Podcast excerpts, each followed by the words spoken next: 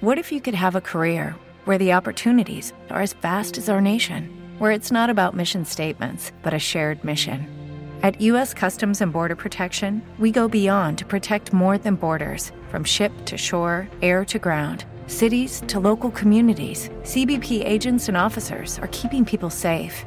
Join U.S. Customs and Border Protection and go beyond for something far greater than yourself. Learn more at cbp.gov/careers. 15 seconds. Guidance is internal. 10, 9. Ignition sequence start. Space Nuts. 5, 4, 3, 2. 1, 2, 3, 4, 5, 5, 4, 3, 2, 1. Space Nuts. Astronauts report it feels good. Hello again, and thank you for joining us on this, the 204th edition of the Space Nuts podcast. It's great to have your company yet again. And joining me, as always, is Professor Fred Watson, astronomer at large. Hello, Fred. G'day, mate. How was that? that was pretty ordinary. Yeah. I can't do it. It's terrible. No, it's not something that Yeah, a non-native can really handle. that's right. You can always pick a fake, Yeah. but um, yeah, please don't do it again. No, now, uh, today we've got a, a couple of launch stories to talk about involving SpaceX and Virgin. Uh, one that may or may not happen, and may or may not have happened by the time people have heard the podcast, and the other that uh, did happen and then it didn't. So. We'll talk about that. Uh, a new planet formation has been discovered by the um, uh, the BLT Sandwich Telescope, uh, or the VLT as we call it, the Very Large Telescope. And we've got a couple of questions. One about redshift, and we've got an audio question from Giuliano in Wellington, New Zealand, which we'll get stuck into soon. I, I like his question because it does uh, bring up some philosophical concepts in terms of in, intellectual um, or extraterrestrial intelligence finding us. And uh, we have talked about that before in terms of how would the world react if they discovered tomorrow that there's extraterrestrial life, intelligent life. But what if they found us first? Is what we're going to be talking about today. So, we're going to uh, tackle all of those questions and situations on Space Nuts. So let's start off with SpaceX, Fred. Uh, they are um, basically gearing up for a launch this week, which may or may not have happened by the time people are listening to this podcast. And I think the, the problem they're facing at the moment is weather. That's exactly right, Andrews. Uh, so, yeah, we ha- we kind of hope. Um, I guess both you and I are hoping that um, this is all redundant information by the time uh, the podcast reaches the earphones of. Well, that's that's one of the uh, the two pillars of our our reason for being: adequacy and redundancy. yeah, exactly. If we can achieve both of those things, we've done well. Well, yeah, I'm, we're both pretty redundant anyway, but that's all right. Um, so, uh, the, uh, it's a story well worth covering. Um, uh, you know, from where we sit at the moment, uh, less than 24 hours before the launch, um, it's very exciting. We have the first crewed mission from the United States since the space shuttle, and it's two US astronauts, Bob Behnken and uh, Doug Hurley, uh, and a US built spacecraft. The um, SpaceX Falcon 9 is the um, the, the launch vehicle, and their Crew Dragon is the capsule that will carry these two astronauts into orbit. And of course, it will be launched from Pad 39A at uh, Cape Canaveral, where the, the Saturn V's and the shuttles left from. So, a big moment really in um, space history, and uh, I am very excited about it. I think many people are. Uh, it, uh, it, it it's not just about national pride, um, the fact that the, that um, American astronauts have had to use uh, the Soyuz shuttle service, uh, Soyuz spacecraft, uh, for the last nine years to, to get up and down to the space station. That, of course, is uh, something that they, they're quite keen to move away from just to give more flexibility as well as anything else. But um, it's also cheaper. It's uh, SpaceX can do it cheaper than Roscosmos can do by quite a significant margin. Um, it's not a cheap trip to orbit, Andrew. Um, do, have you got any ideas how much it costs? Uh, well, I, th- I th- I can only go uh, what to, to, actually do the whole deal and get one into space. Yeah, oh, well, gosh, all right. Let's, be... let's, put it um, a little bit more, um, a bit more uh, specifically. Uh, the cost per seat for an astronaut. Um, oh, I would have thought a civilian astronaut that they were talking about uh, in the tourism sector was what somewhere around the quarter of a million dollars mark. Uh, but I imagine it'd be more for a SpaceX launch. Yeah, uh, yeah, that's right. Actually, that's really interesting. You should say that because the cheapest of those tourists, this was back in, and this was again Soyuz, back in the um, early 2000s when uh, Space Adventures brokered a deal between rich people and the Roscosmos. Uh, the minimum charge then was 20 million US dollars. Um, yeah, that's right, I remember. And that, that, gave you a few days in the space station as well. Uh, I think one of the customers probably paid twice that much, which is quite remarkable. Uh, but the, the, the cost the, the cost that NASA is being charged for astronauts being ferried up and down to the space station is $85 million per seat.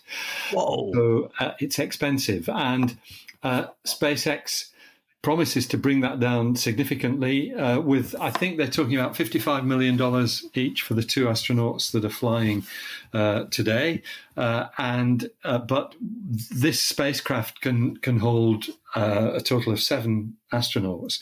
There are only two on board, so if you fill it up, it comes down significantly further. I've heard a figure of twenty million mm. per seat. Well, it's only two because of social distancing requirements of COVID nineteen. Yeah, I think it was always going to be what's happening there always going to be true for the first the first test. It's actually, even though it's the first flight, it's called Demo Two because Demo One was the same thing but doing it all automatically with no astronauts on board, and that was a success mm. uh, last year. Yeah, having having been to Cape Canaveral, and you mentioned uh, you know Launch Complex Thirty Nine A, uh, you don't really get a sense of scale when you're watching a launch on television because everything's focused on on the rocket or the space vehicle or whatever, and the and the countdown clock. But it is a massive complex. Mm. I mean, you you look out over the um, the, the vastness of it, and you can see the the different um, launch pads dotted all over the place. It is really quite a remarkable facility. I, I really enjoyed my day there. I had a great time. Fantastic. So, um, just saying. Yeah, no, you're just saying because you know I haven't been there, uh, but I will one. Well, there's not many places I've been of an astronomical nature that you haven't, Fred. So I've, I've, got to flaunt it when I can. Yeah, you go for it, Andrew. I don't mind that. Um, mm. I'll. Um, I, I, hope to get there someday because it will be a wonderful uh, place to, to visit. Um, so going back to the other space story, um, we kind of yes. leave that one because it's sort of hanging in the air. Um, is the the Virgin Orbit uh, mission to la- make their first attempt at launching into uh, orbit or, or, or, uh, launching a spacecraft into orbit from an aircraft? Um, you have been reading about that, I think, as well. Yes, I have. This uh, was a, um, a, launch that uh, I, I, think was going very, very well. And in fact, they did uh, release the, um, the, the launch vehicle from the belly of the 747 Jumbo. Yep. But then they had to terminate. Something uh, went wrong that they referred to as an anomaly. Anomaly, that's right. and we don't yet know what that was. Um, but you, are absolutely right. The um, and and this in itself is pretty exciting because uh, Virgin Orbit uh, are positioning themselves in the launch market for small spacecraft. Uh, their their rocket, which um, the, the example that was used the other day was called Launcher One. Uh, they tell it like it is. yeah, they do. astronomy one. Yeah. Astronomy one on one. You know, your, yeah. your, very first class when you go to university to study yeah. astronomy is this is how we name things. Keep it simple. Keep it simple. so Launcher One. Um, uh, and it's and it, the class of spacecraft that it is can carry uh, up to about 500 kilograms into orbit. That's half a ton, effectively. Uh, and the the the uh, idea is that you you ferry it up to about 10 kilometers or about six and a half miles altitude under the wing, actually, of the 747. Um, something I didn't know is that 747s, and I think this might be standard across the, the whole range, have a, a spare pylon underneath the wing, which was meant to be able to carry a spare engine. Um, I believe, I, yeah, I did know that actually. Yeah. and so they've modified that to carry the rocket. Uh, and the idea is you, you fly up in the in the jet up to this height, and then the rocket's released.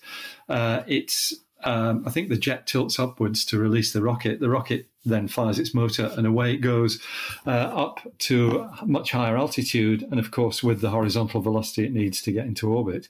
So everything went brilliantly, apparently, um, except uh, and including the, the, the the initiation of the burn. They they pressed the button and, and the rocket fired. But as you said, some anomaly shut it down. Um, we'll hear, I'm sure, about what what happened.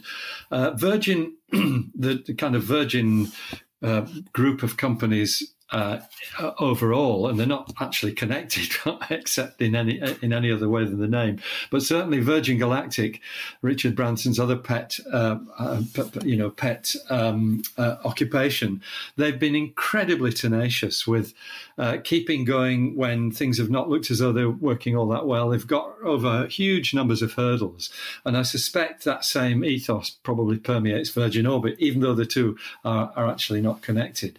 Uh, Virgin Orbit will um, will, I'm sure, be working on uh, other missions, and, and they want to do it soon because they clearly want to to start trading and get into business. Mm. Um, oh, absolutely, yeah. So I'm hoping you'll. And, and Launcher One was quite a big um, big rocket. It's uh, over 21 meters in length, yeah, which is uh, pretty significant. Yeah. Um, I'm hoping you'll ask me why they do it this way, Andrew why they dropped them from the belly of a plane. Yeah, rather than setting them up on a on launch pad 39 and lighting the fuse down there. I, I, would hazard a guess that it gives them some velocity to work with, a sort of a a, a bit of a, a, speed advantage rather than and saves fuel. Yeah, I that's think just it, a guess. Uh, no, so yeah, it's um, that's probably true, but I think they're fairly marginal advantages. Uh, and the height, you know, 10 kilometers, you've got to get up to probably more like 200 kilometers for a stable orbit. So you're not really giving it a height advantage. Apparently, w- what really um, underpins this business model to do this is the flexibility. And in, in many ways, we've got the perfect example because we've just been talking about the possibility of weather stopping the launch of uh, of the SpaceX, um, you know, cr- crew, uh, or it's mm. a crew in the SpaceX r- rocket. Um, if you are flying your your jet, your sorry, your rocket aboard an aircraft, you can actually pick where you want to launch from, and you can pretty well go anywhere in the world uh, with with um, a choice of the best weather conditions, and also you can place yourself so that you, you you're optimally uh, positioned for the, the, orbit that this thing, whatever it is, is designed to go into. You can actually, uh, you know, uh, you've got an advantage in being able to uh, put it uh, in the in the right position to get the right orbit. So it's quite a complex um, reasoning behind it. But uh, Virgin Orbit are, I think, very gung ho about it. I think they think this is a, a winner in the in the small satellite launch, you know, launch arena. Yeah, I, am sure they'll iron out the anomaly and yeah. learn from that, and, and you know, they'll they'll they'll work um, forward from there, and, and they will have success. I have no doubt about that. And and I I do want to sort of just mention the 747 Jumbo. What a great workhorse of an aeroplane that has been over many, many years and so versatile to be able to, you know, do everything from run, run cargo and passengers to be able to do launch vehicles like this. Uh, I, I think it's the best plane ever made in history, I would suggest. Uh, you're probably not far off the mark there. I think that's right. And, you know, an extraordinary, as you say, extraordinary workhorse. Um, yeah. You and I have, I've only ever been on one in my life, believe it or not. Seriously? One. I thought you were going to yep. you've been on dozens. no, I've been on the A380 about five or six times, yeah. but only one 747. Okay, well, so, um, and, and, the way things are, probably the only one I'll have ever been on. To. Yeah, no, that, that I've spent a lot of my life in seven four sevens, as you can probably imagine, going between Australia and Europe, and uh, yeah, always, always reliable. I have to say the A380 mm. is quite a lot quieter, but that's you know what's that? That's not that much of a difference. I, I love the A380, but uh, sadly, both both planes coming to the end of their uh, working lives because uh, there are smaller, cheaper, faster, more efficient planes on the market now. So uh, the, the whole aviation game was set to change, and then COVID 19 came along and changed it for them anyway. But um, yeah, the future will be very different in aviation. We'll miss the 747, I can tell you that. Yep. Uh, this is Space Nuts with Andrew Dunkley and, of course, Fred Watson. Three, two, one. Space Nuts. Now, I've mentioned uh, being able to become a, um, a supporter of our podcast through, uh, well, a couple of platforms now, uh, Patreon, of course, and there's another one called Supercast. And you can find all the details on our website at bitesz.com, B I T E S Z.com. Now, uh, one of the other things that we're offering is premium membership. Now, you can become a premium member of Bitesz Network uh, and uh, you can choose your own bundle. So, for example, for $7 a month with a 28 day free trial, you can uh, combine Space Nuts and Space Time with Stuart Gary. For $8 a month, you can combine Space Nuts, uh, Dark Sky Conversations, and Space Time. So, uh, check it all out at Bitesz Network. That's B I T E S Z Network. Dot supercast.tech,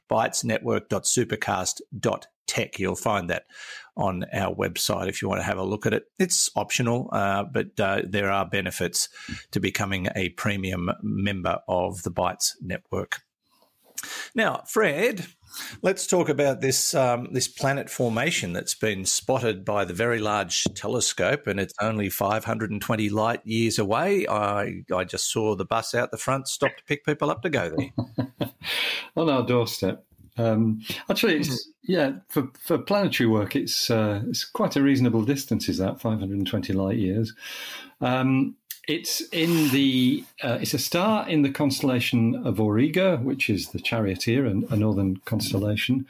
Uh, it's named AB Aurigae, uh, and the AB tells you that it's actually a variable star. That's um, the, the, two letters like that are always variable stars, ones that vary in brightness. But it's been of interest to astronomers for quite some time. Um, there is a team uh, of uh, astronomers based, uh, actually, it's a fairly global group France, Taiwan, the US, Belgium. Um, these are scientists who are particularly interested in the star, but also the fact that it has what we call a protoplanetary disk around it, a, a disk of material, uh, which is where planets are forming. Uh, now, you and I have spoken before about these things, and the, the, the world's best telescope at seeing them is ALMA. Uh, the Atacama Large Millimeter Array um, in northern Chile. Uh, ESO is also a partner in that, but the US and uh, other countries are too. ALMA is uh, a, a, telescope that looks essentially at the, the, the you know the, the, the, microwaves, if you like, coming from uh, space, and it turns out that the energies that these dusty disks uh, radiate at uh, are, are, detectable by ALMA, and they've been great at finding disks of dust around uh, uh around young stars where planets are being born. But what's now mm-hmm. happened is that ha- after um, observing uh, Aurigae with ALMA a few years ago, this same group have actually used a new instrument on the Very Large Telescope down there. Uh, uh, not very far from Alma, a bit further south, uh, down in Chile, um, in the mountains, uh, in order to probe it even more. And this new instrument, it's actually called Sphere. Uh, I can't remember what Sphere stands for. I know the P is polarimetry, and that tells you something interesting about it that it looks uh, it's sensitive to polarize the polarization of light. And that's very important when you're looking at a dust cloud because dust actually does that. It polarizes the light. Um, yeah, i guess most of our listeners will be familiar with polarized light from the use of polarizing sunglasses. They they let the vibrations uh, in one direction through but not the other um, direction. And that's the basis of polarimetry so the uh, the sphere instrument it does that. It also blocks off the parent star so you can see the details of things around it. And it's got an adaptive optics system. So it's uh, capable of very high resolution imaging of uh, things involving dust. It works in the infrared. I can't remember whether I said that, but it's an infrared instrument. So you're looking at the heat that these dust grains are radiating. And so uh, with Sphere, they've uh, produced this new image of the dusky, dusty disk around AB Aurigae and revealed a detail that's got everybody very excited.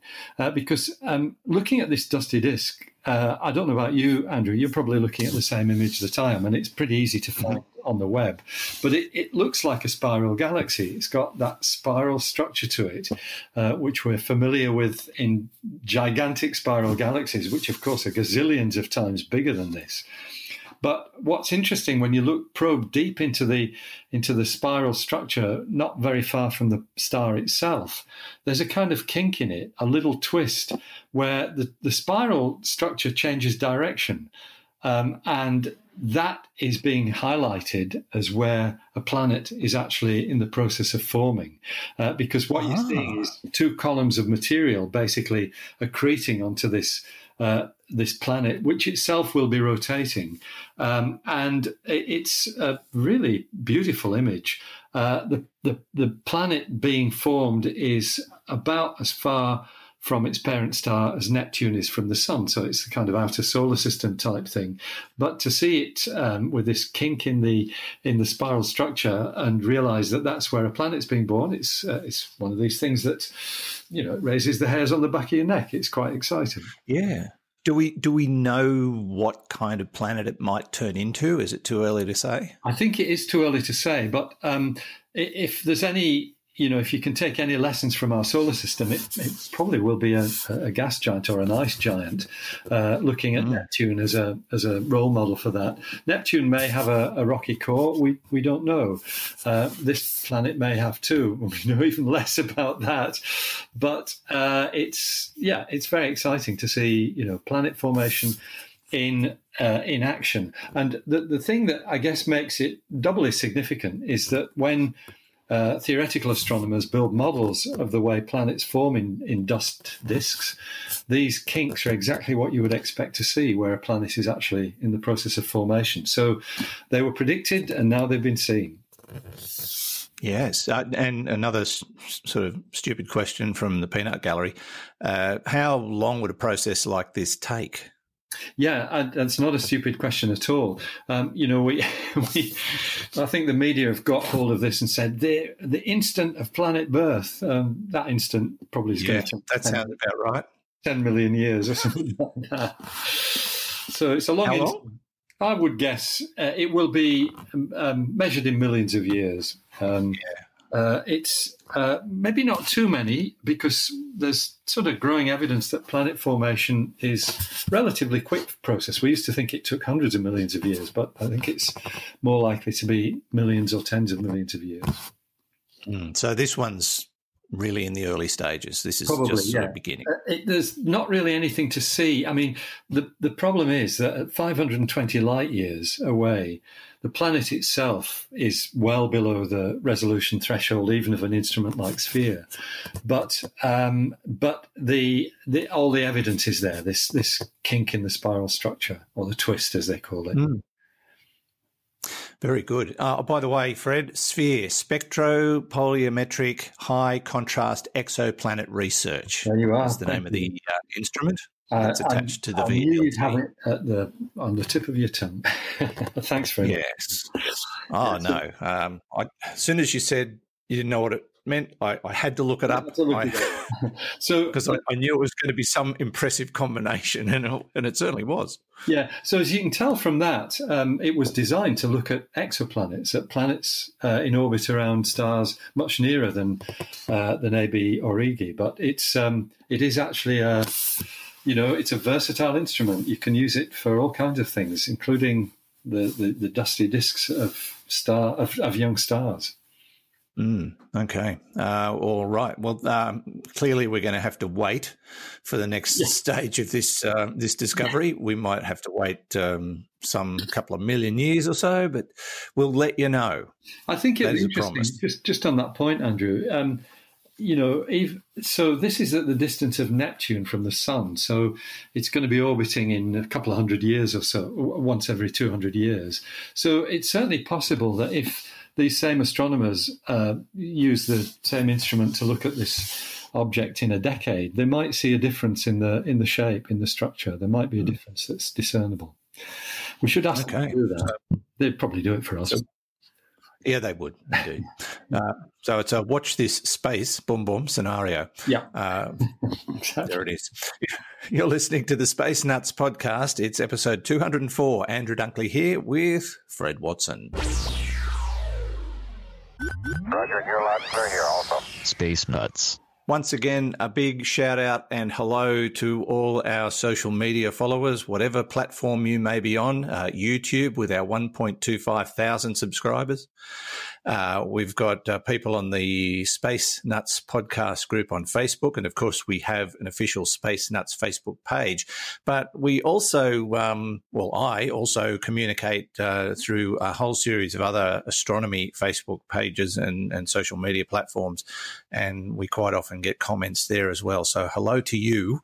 Uh, and thank you for listening to the Space Nuts podcast. And um, and thank you for sending in your questions. We've got a couple of new questions uh, to deal with today, Fred.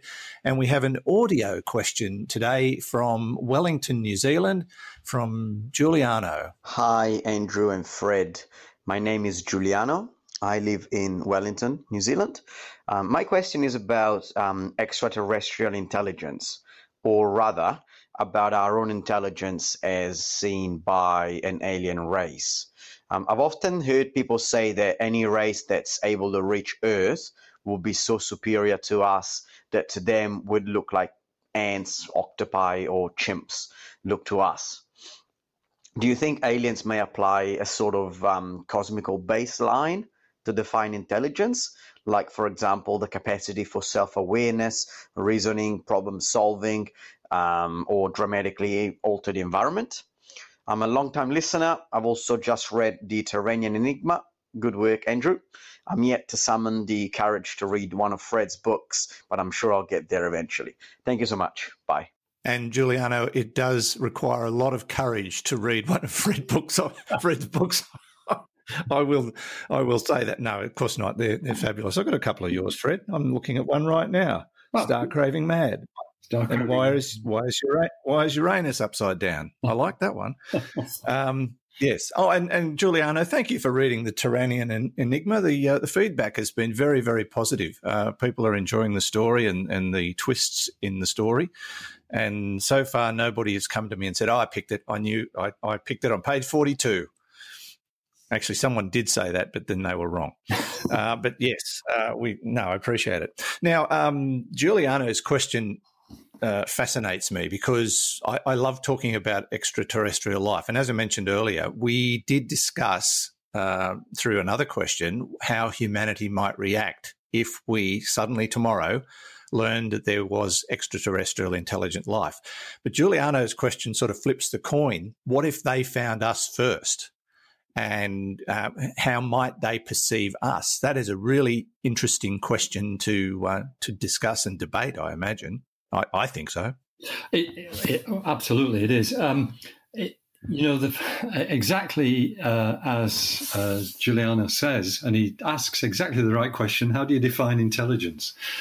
Uh, mm-hmm. Uh, and it's not an easy thing to define. I think it was, if I remember rightly, I think it was Carl Sagan who um, offered the definition that an intelligent species species is one that is functionally similar to ourselves.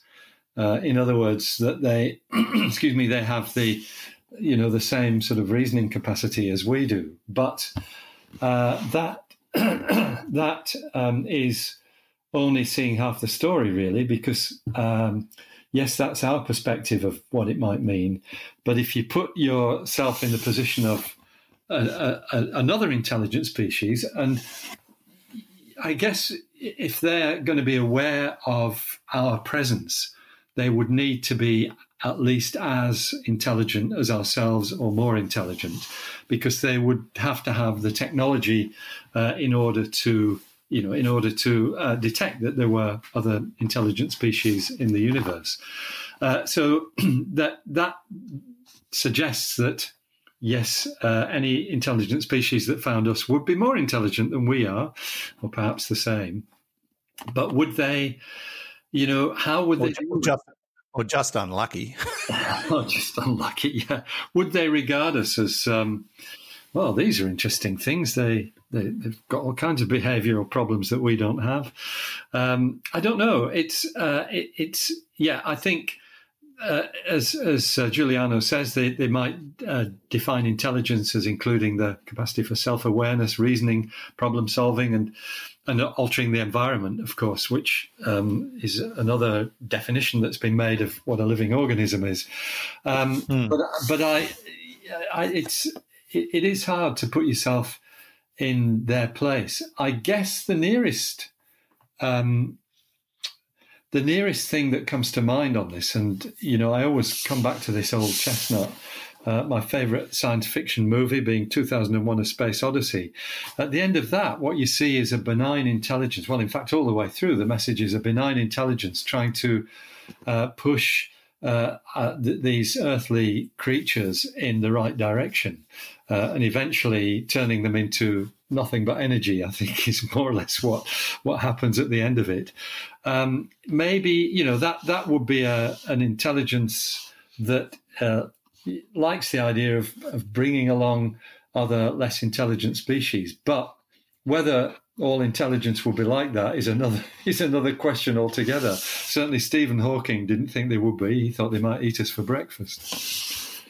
Yeah, I, I think um, Giuliano's question was actually demonstrated in one of L. Ron Hubbard's book when an alien species came to Earth, and they didn't look at, at humans as anything but a, um, a, a, an animal that lived on the planet that had no other um, level of intelligence than any other animal on the planet. Uh, I'm just trying to think of the name of the book. Um, and they made it into a movie which starred John Travolta, and it was, uh, I think, designated the worst movie ever made. Um, but but it it, um, it it demonstrates the exact question that Giuliano raises: that the, these aliens turned up and did not see us as anything but a um, you know a passing interest. And yeah. somewhere along the line, they discovered that we actually were intelligent. But uh, it, it's a fascinating uh, question, and and I suppose it also brings into play uh, the question of the likelihood of extraterrestrial intelligence. And you and I both agree that in the not too distant future, we will probably find microbial life of some kind, probably within our solar system. Uh, and there are two or three prime candidates for that, which we talked about recently. But it is a giant leap, a giant leap to reach a point of intelligent life. Uh, and we on this planet, being the only example of it anywhere in the universe that we're aware of at the moment, are probably, or perhaps, let's say perhaps, a freak of nature.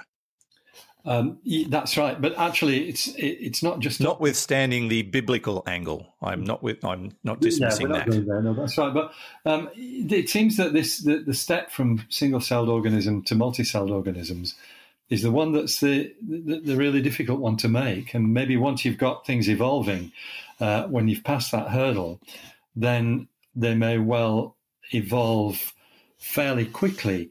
Uh, because of course intelligence is a is a spectrum. You know, we are at one end of it, but we're not that far in front of the dolphins and the chimpanzees and, and, and other creatures who've certainly got a level of intelligence. Um, mm. uh, there was a comment made, I think this is Charlie Lineweaver who made that, who suggested that uh, the process of um, you know, reaching the level of intelligence that we have reached is not an inevitable one in itself, because it, what it points to is the fact that uh, 130 billion, 130 million years ago or so, that's when the African and South American contents, continents, I beg your pardon, separated as Gondwana broke up. Uh, I think it was about 130 million years ago, if I remember rightly. And um, you know, the, the, the, the ingredients of what became Homo sapiens were there in both halves of this. Uh, it broke up, but it was only in Africa that we saw the the emergence of the early hominids and uh, you know eventually Homo sapiens. So his point mm. is that it, it's absolutely not uh, you know there isn't a predetermined pathway uh, where you've got all the right ingredients, you will get progressively more and more intelligence. He's suggesting that even the development of intelligence uh, and a big brain is um, is uh, almost accidental. So yeah, it's uh, it's that's stuff we can talk about for hours. But um, oh yes, I mean you've already prompted another thought in my mind, and that is okay. We are Homo sapiens, and we we sort of took over the planet, but we weren't the only no, that's right. humanoids to occupy the planet. And for a time, we coexisted with other species, and it could have gone either way. I mean, there, yeah. there's talk, of, you know, there, there, have been suggestions through anthropology that um, Neanderthals could have become the dominant species, except um, we, I think, the story goes, were more intelligent or at least more uh, versatile and managed to survive where they failed and there's even another argument that we bumped them off. Yeah, and so that's how we became the dominant uh, intelligent species on the planet.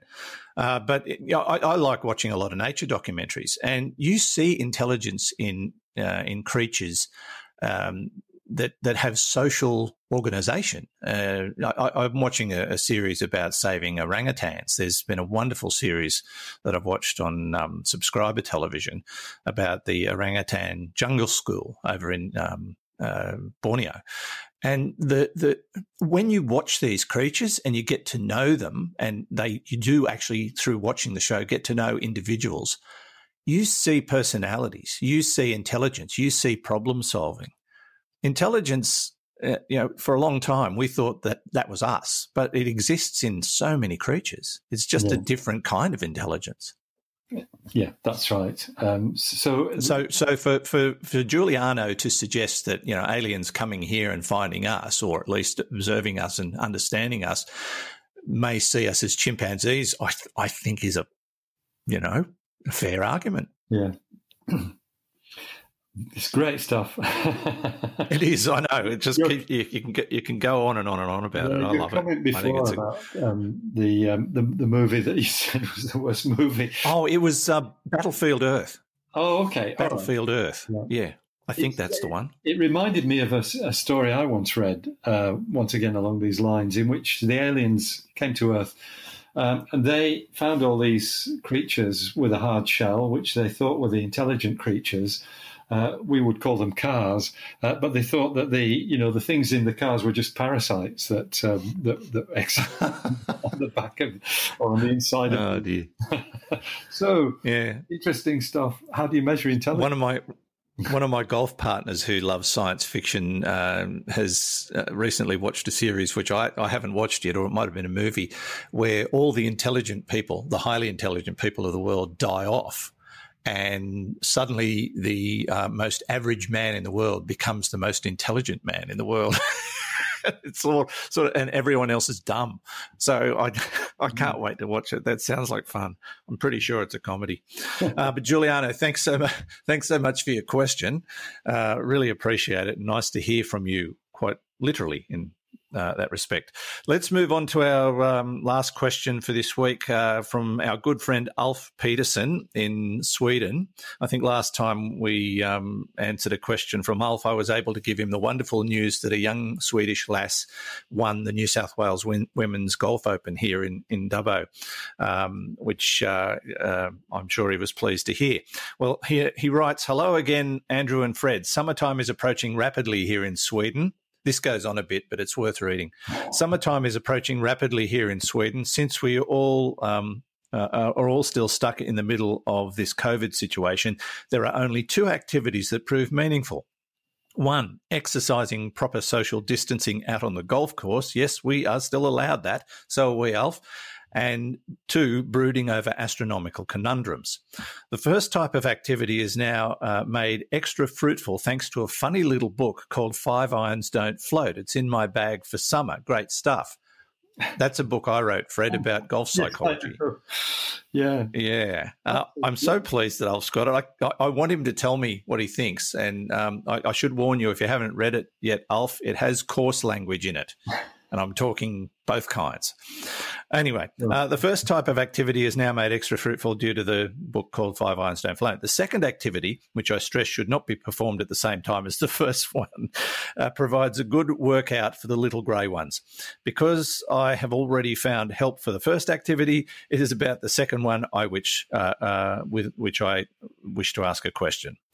Uh, first of all, he starts with facts. The Hubble constant is a measure of the rate of expansion of the universe. A strong scientific uh, evidence is said to be the redshift of light passing through space towards us on Earth. But to finalize this model in its entirety, we need to detect both dark matter and dark energy. However, our failure here is still a conundrum. So the question is is there really no other way of explaining the redshifting of light or even to detect a slowing down of the speed of light through space over great distances as an alternative explanation? If we peek out at the universe from Earth through a wi- uh, window of, say, one degree, we notice few objects close by, but at greater distances, we find an increasing number and sizes of objects. In fact, looking toward the edge of the known universe, we should, in principle, detect an unlimited amount of mass due to all the objects. Is there no chance that this immense mass, albeit over vast distances, could not account for any overlooked effect on what we call the Hubble constant. Cheers for me for not stumbling on one word. Thank you, Alf. Good question. That was great. And thanks for buying the book. Yeah. Yeah, um, so it must be some good physics in Five Irons Don't Float. It's, it's yeah, it was inspired by Rory McIlroy after he played a bad shot and threw his two iron in a lake. Okay, and um, I, I, it just said because uh, he had a tanty, and I decided I'd, I'd, write a book about it. So that's Very what happened. but I chose a five iron because no one carries two irons these days. Ah, uh, right. So that's that's which that is probably why I threw it in the lake. Might be. That might be why. Hmm. So, um, okay. So, to Ulf's uh, comments and questions, um, the, there is um, there's a caveat that I would put in what Ulf describes as the facts. Uh, you know, the, the, yes, the Hubble constant, the current rate of expansion of the universe. Uh, let's put put the details on it. Um, and he says to finalize this model in its entirety, we need to detect both dark matter and dark energy. Um, but we have done that. We know they're there uh, because of the uh, because of the properties that we see the universe exhibiting. Uh, the the problem is not detecting them; is working out what they are. Uh, and yes, that is still a failure. Um, I'm hopeful that dark matter might um, actually yield its secrets to us uh, not too far down the track. There's a lot of hopeful and promising signs, but uh, with dark energy, we're we're still uh, really at a loss to account for this, at least at the subatomic level, as to what's going on. Uh, but your, the, Ulf, your question is: there really no other way of explaining the redshift of light? Uh, other than the expansion of the universe, uh, or even to detect a slowing down of the speed of light through space over great distances as an alternative explanation. Um, the the thing is that um, a lot of people have looked at this. Uh, I remember back in the 1970s, it probably was, um, there were people who were looking at alternative explanations for redshift. And one of the things that uh, led to that was a scientist I actually worked with uh, in the Royal Observatory in Edinburgh, uh, thought that he had detected uh, what you might call a quantization of redshift. In other words, the redshifts were uh, s- sort of clustered around particular values um, that would suggest that there was something going on that we weren't aware of. Uh, in fact, that when you look in more detail and with better instruments than we had in the 1970s, um, you could you could see this effect disappearing. So there is no you know there's there's no quantization. There there are clusterings of redshift, but we understand why that is. It's because of uh, clusters of galaxies. Uh, so uh, uh tired light was another suggestion. People have l- looked at this, tried to demolish what you might call the standard picture for a very long time. And the, the reason why the standard picture has held um, held its ground is because uh, when you look at the universe as a whole, and we now have the you know the wherewithal to look back almost to the first galaxies being born, uh, we can s- certainly see the flash of the Big Bang, the the, the cosmic microwave background uh, radiation. We can see the ripples in that, uh, the tiny temperature differences that uh, are, are, the effect of sound waves, uh, rocket, you know, kind of echoing through the Big Bang. All of that gives um, a really strong self consistency. It all works, and usually when you when you throw in you know another suggestion as to what might be going on, it throws something else out, and it nothing makes sense. That that was that's one reason why um, one of the early proponents of an explanation for the, the phenomenon that we we now refer to as dark matter, the idea that um, galaxies are spinning too fast to hold themselves together, that clusters of galaxies are, uh, you know, are, are, moving too fast. There's, there's too much circulation within the cluster for the cluster to hold itself together. Those are what we observe.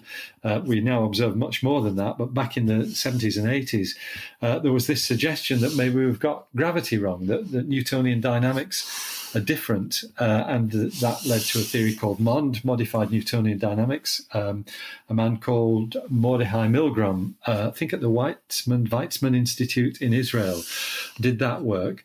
Um, and so what it means is that we, we, we, we modify the idea of how dynamics work, and you can get rid of the problem, the puzzle with galaxies spinning too fast, but it doesn't do much for the problem of clusters of galaxies, and it turns out that you still need dark matter. Uh, it just doesn't work. You've got all these inconsistencies over the bigger picture. So it's really the self consistency of our view that leads us to uh, accepting the current conundrums. Um, and the you know the, the the idea of looking uh, at a one degree window uh, it's a great idea you look further and further out you see more and more objects that is something called Olbers paradox, which cropped up in the I think the early 19th century, late 18th and 19th century. Um, uh, Olbers paradox says that if the universe is infinite, uh, you, you, should see a dazzlingly bright sky because you, on any line of sight, you're always going to find a star on it. He talked about stars at that time. Uh, and of course, we don't. We see darkness. And that is because the universe is expanding. It's because we, uh, we see the light of things being redshifted. So uh, our skies are dark, they're not infi- infinitely bright. Um, there is an immense mass in the universe that actually feeds into all the calculations that uh, that go uh, to, to, our sort of self-consistent picture. Um, I think any overlooked effect on what we call the Hubble constant, uh, as Ulf mentions, I think that would have been found already. Um, there is, there is, uh, you know, there are a few mavericks from time to time. Uh, I actually worked for one for a while who had a quite kind of different picture of the way our galaxy works. Uh, but um, overall, what you're looking at is the consensus. The consensus was, um, uh, in that case, was that galaxies are, uh, as we understand them, and so the, the, the, effect all went away that my Maverick uh, colleague was looking at. Um, there, as I said, there are mavericks, but generally speaking, what we take is the the overall consensus and that leads us to dark matter and dark energy, uh, for better or worse. Science is science, though, and if something does disprove that, then it will be taken on board. Our picture changes. We define things differently uh, as we as we get to uh, you know understand them better. So you could almost say, as always, watch this space. Um, there may be changes, but I think what's more likely to happen is we'll figure out what dark matter is.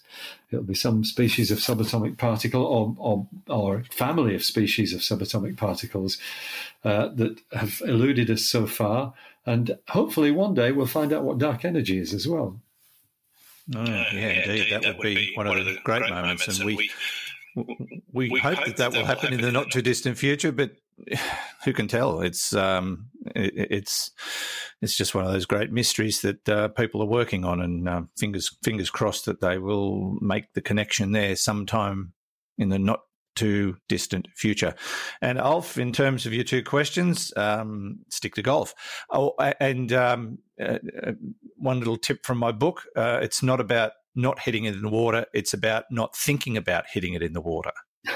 That that's that's the way your brain should work on a golf course. Mm-hmm. So, uh, and thank you for the question. Really appreciate it. Uh, and Fred, I think that winds us up for another week. Thank you it so does. much, sir. It does. I um, I'm very glad okay. to have spoken with you again, and it's. Uh, I look forward to the next time, Andrew. I it'll be in about a week or so, I imagine. Uh, take care, Fred. Thank you. Yeah, no worries. See you soon. That's Fred Watson, uh, astronomer at large, uh, part of the team here at Space Nuts. And thank you too for listening. Thank you for the questions. Don't forget, if you want to send an audio question, go to bitesz.com slash space nuts and there's a little uh, recorder button there. As long as you've got a decent microphone built into or plugged into your device, uh, you can simply record the question. Don't forget to tell us who you are. We really need to know that uh, your name and your location. You don't have to tell us your, you know, your entire name and address and tax number or anything like that. Uh, just um, your first name and your location would be more than ample, just so we can sort of connect you with the question. And we look forward to uh, to what you're going to come up with in the near future. Of course, we're still taking questions on email, etc. So um, don't feel that this is the only way. And while you're on our website, have a look at the Space Nuts shop. There's all sorts of goodies there. Uh, there's also um, information about how you can become a patron. So it's bitesz.com, b i t e s z.com slash space nuts. Uh, from me, Andrew Dunkley, thanks again. Catch you again, uh, again next time on another edition of the Space Nuts podcast. Space Nuts. You've been listening to the Space Nuts podcast. Available at Apple Podcasts, Google Podcasts, Spotify, iHeartRadio, or your favorite podcast player. You can also stream on demand at bitesz.com. This has been another quality podcast production from bitesz.com.